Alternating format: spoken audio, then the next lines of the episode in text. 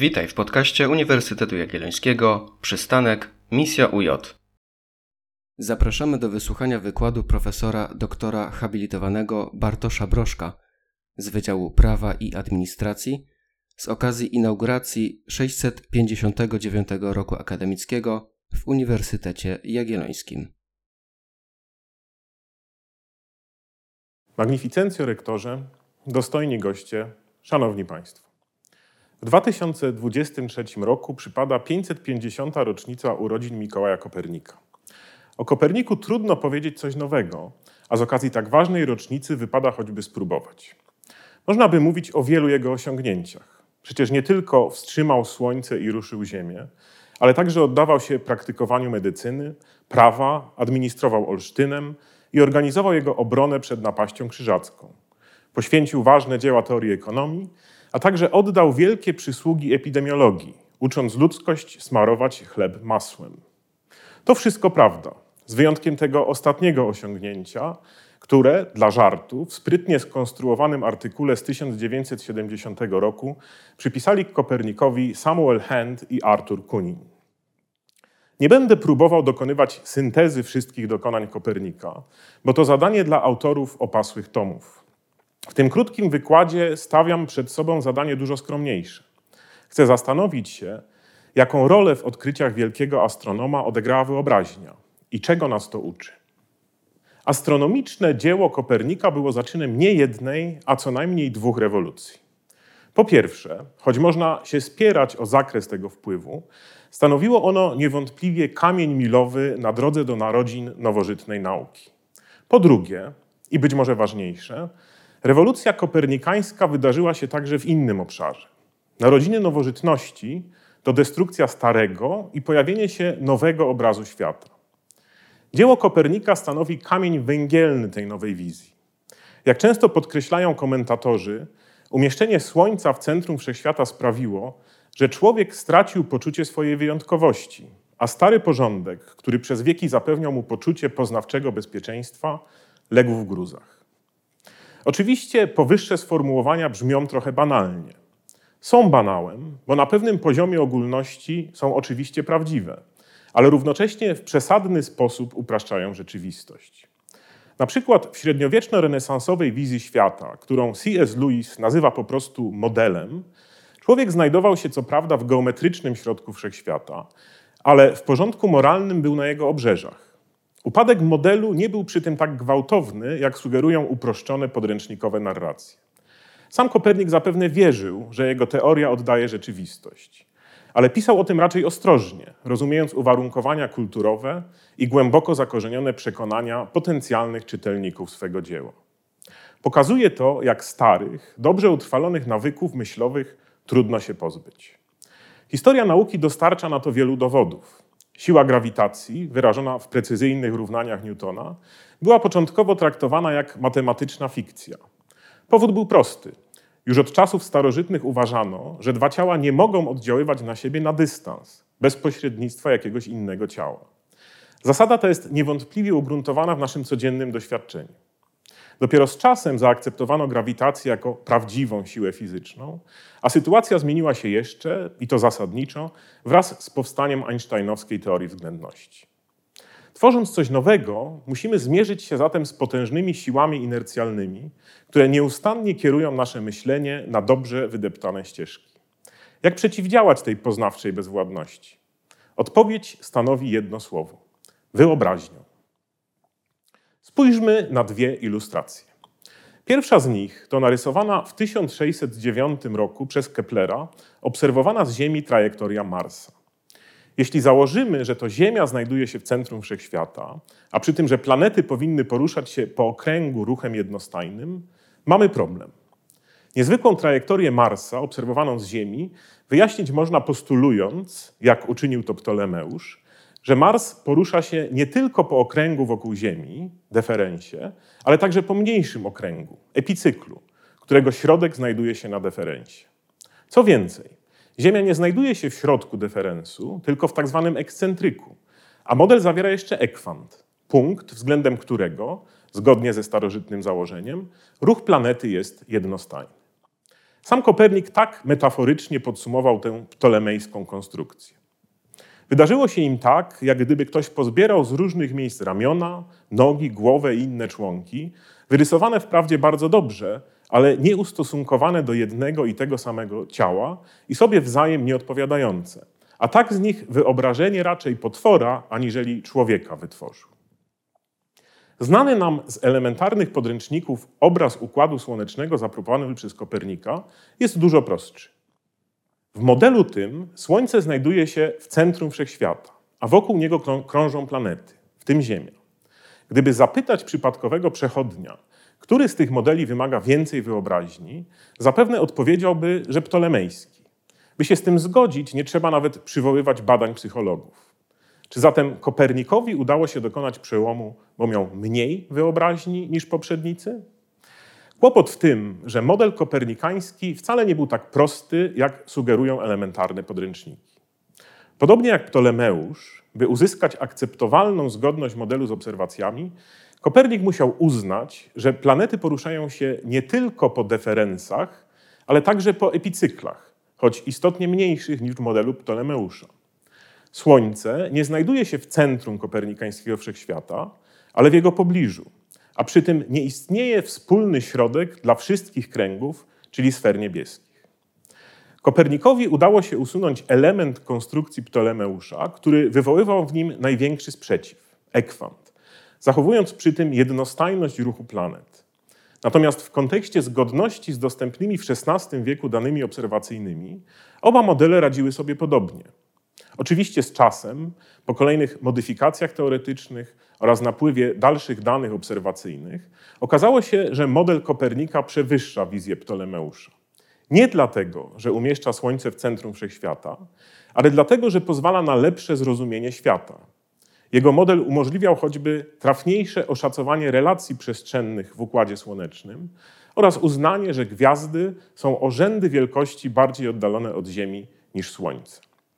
Ale gdy Kopernik tworzył swoją teorię, te konsekwencje miały charakter czysto spekulatywny. Siła jego wizji, stanowiąca paliwo dla kopernikańskiej rewolucji, brała się z czego innego. Z faktu, że kazał nam wyobrazić sobie wszechświat odmienny od tego, który, jak nam się wydawało, zamieszkiwaliśmy. Gdy spojrzymy do podręczników filozofii i psychologii, które z oczywistych powodów poświęcają sporo uwagi procesom myślowym, okaże się, że myślenie ma dwa oblicza językowe i intuicyjne. Filozofowie, starając się uchwycić myślenie w relatywnie precyzyjną siatkę pojęciową, portretują je zwykle jako proces prowadzący do uznawania jednych zdań w oparciu o inne zdania. W psychologii sytuacja jest bardziej złożona. Z jednej strony psychologowie poświęcają wiele uwagi nieświadomym procesom, które prowadzą do decyzji intuicyjnych. Z drugiej, kontynuowane są klasyczne badania nad procesami myślowymi odbywającymi się z użyciem języka. Psychologowie zajmują się także myśleniem wizualno-przestrzennym czy modelami mentalnymi, a badania nad tymi problemami przeżywają w ostatnich latach prawdziwy renesans.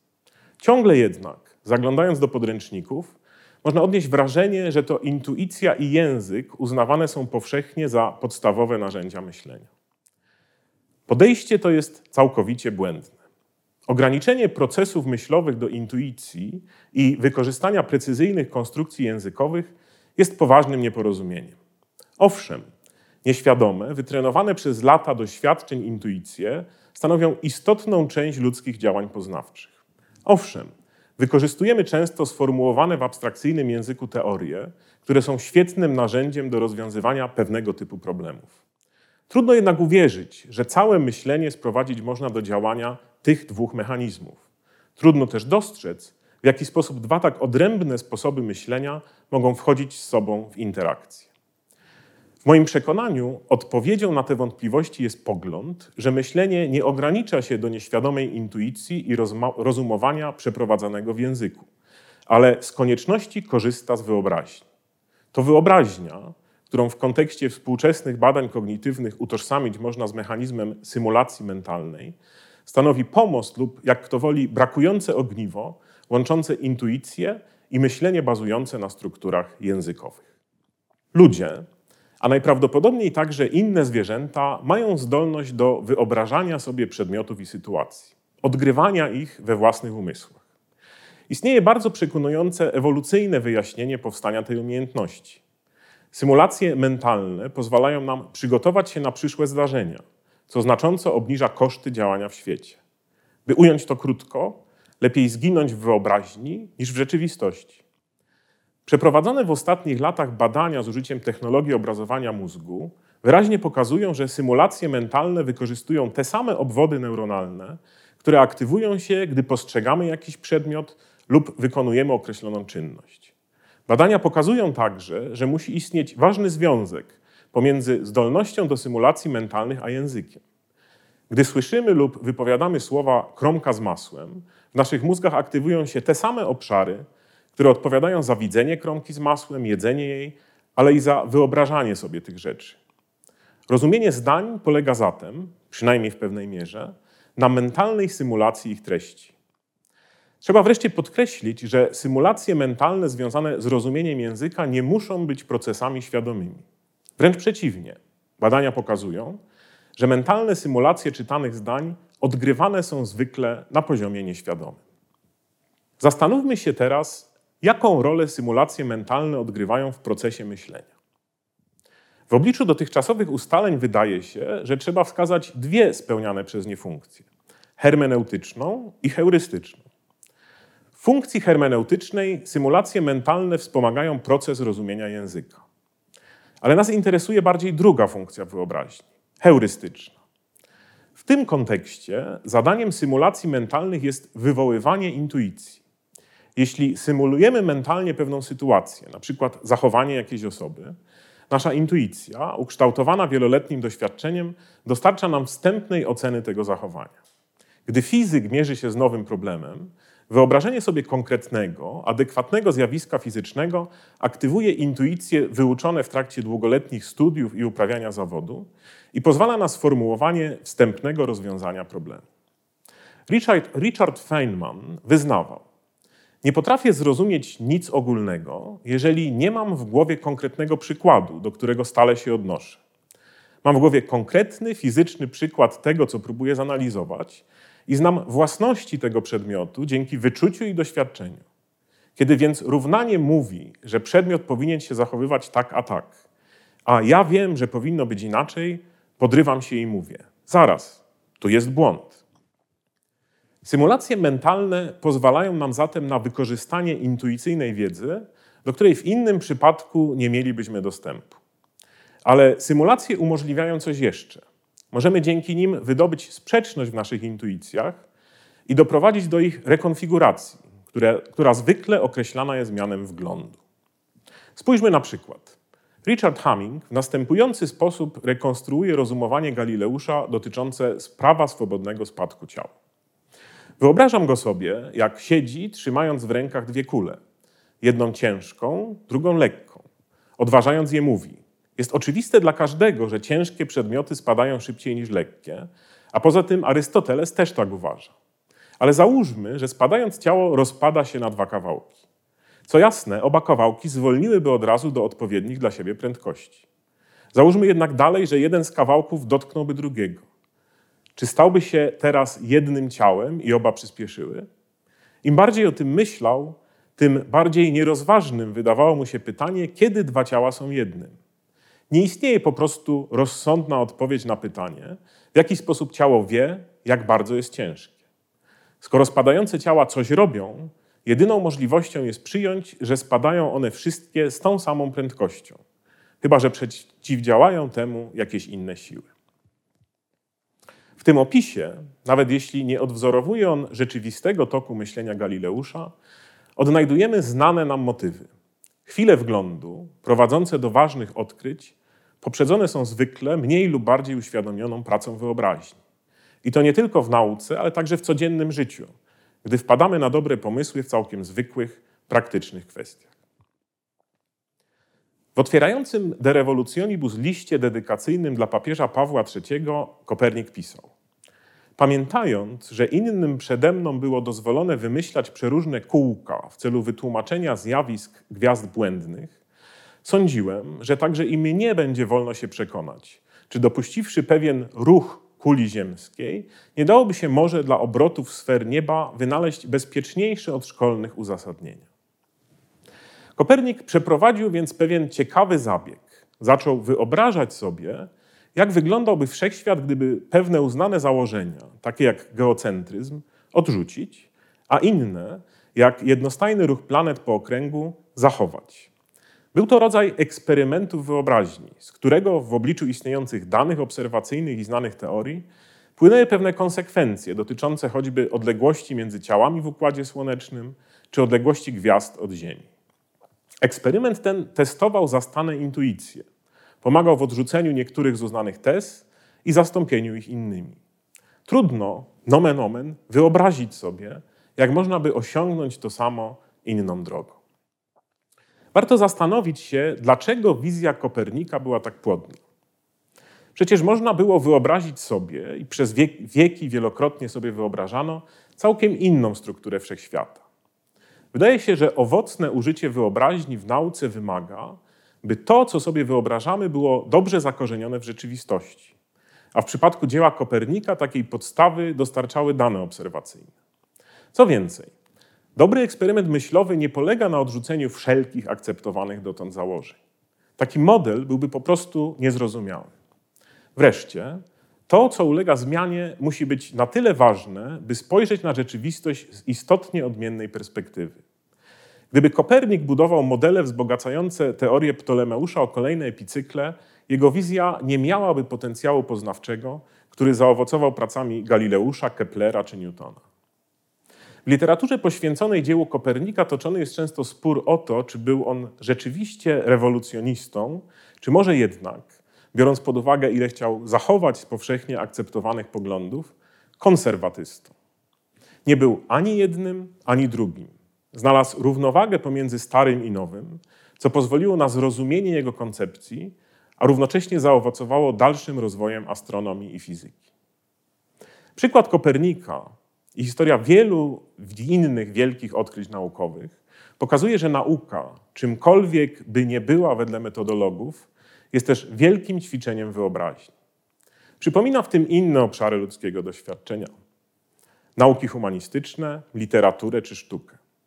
Nie można się temu dziwić, wszak wszystkie one są dziełem człowieka, a człowiek wyposażony został przez ewolucję w trzy narzędzia myślenia: intuicję, język i wyobraźnię.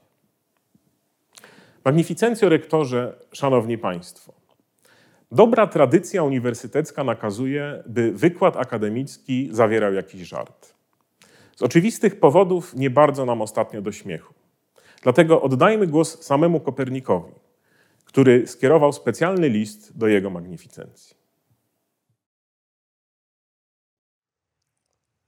Do jego magnificencji rektora Jacka Popiela. Magnificencjo, przezacny rektorze. Lubo wiem, że rozmyślania człowieka oddającego się filozofii dalekie bywają od mniemań ludzi pospolitych. Ale da Bóg, że i ty, zacny tak urząd sprawujący i nad najświetniejszymi umysłami piecze mający, na myśl pospolitego studenta krakowskiej wszechnicy, co to egzaminów prawem przewidzianych złożyć nie zdołał, zechcesz łaskawie spojrzeć. Na cóż mi było po nocach nie spać i w gwiazdy błądzące się wpatrywać, oczy przekrwione przecierając i żmudne obliczenia czyniąc, skoro wszystko to na nic. Miast mądrość ludzką poszerzać na chwałę Boga, marnie skończyłem, bo potomni zrobili ze mnie to, co młodzież dzisiejsza z angielska memem nazywa. Tym oto się stałem. Celebrity, co wstrzymał słońce, a ruszył ziemię. Jakbym ja kiedykolwiek miał siły tyle choćby, by dwie księgi infolio naraz unieść zdołać. Przykro pomyśleć, że dzieło całego życia wśród kłamstw i półprawd, a nawet postprawd się poniewiera. Mówić o tym nie chciałem, wszelako moi przyjaciele mnie długo wahającego się i odmawiającego od myśli tej odwiedli, a kłamstwa to straszliwe. Przeto, rektorze najzacniejszy, nie dawaj wiary tym, co to niczym trutnie między pszczołami zwodnicze koncepty wyznają i moje dobre imię, a bardziej jeszcze sławę naszej alme matris w wątpliwość poddają. Mówią oni, że ja chleb masłem ludziom skmarować kazałem, dla żartu jakowegoś, czy też dla poratowania zdrowia. Cóż za idea niewdzięczna, jakbym ja jakimś Niemcem czy innym był Teutonem, a nie Polakiem z krwi i kości, co to pajdę chleba zawsze obficie smalcem, ze skwarkami okrasza. Jeszcze inne kłamliwe rozpuszczają wieści, jakobym ja w ojczystym naszym języku dwóch zdań powiedzieć nie umiał. A w jakimż to języku ja list ten piszę? Czyż nie po polsku, co magnificencja, wybitny przecież polonista, najlepiej ocenić potrafi. Głoszą także, że ja jestem N0. A jak ja wiedzieć mogłem, że oficyna Johanna Petrejusa, w której manuskrypt mój de revolutionibus złożyłem, na wielmożnego ministra liście wydawnictw, drugiego aniż pierwszego poziomu miejsca nie znajdzie, skoro wielmożny minister listę komutował jeszcze w grudniu roku pańskiego 2021, a ja de revolutionibus 477 lat wcześniej do Petrejusa posłałem. Dobrze jestem świadom, magnificencjo, że znajdą się tacy, którzy te moje utyskiwania za starcze majaki mieć będą, ale o większe rzeczy tu idzie, jak moja urażona duma. Zadaniem naszym jest dochodzić prawdy we wszystkich rzeczach, o ile Bóg na to zezwoli rozumowi ludzkiemu i unikać mniemań odbiegających od rzeczywistości. A cóż dalsze od rzeczywistości niż mniemanie, że ja przewrót jakowy dokonałem? Tłumy podburzając i w głowach im mącąc? Przecie ja przewrotów żadnych nigdy nie robiłem, bo to i nie wypada kanonikowi warmińskiej kapituły katedralnej i jakoś niewygodnie. Życząc przezacnej magnificencji, by i on do przewrotów żadnych zmuszony być nie musiał, bo to godności urzędu nie przystoi i w naszym pięknym Krakowie dobrze przyjęte nie będzie, pokłon oddaje. Mikołaj Kopernik.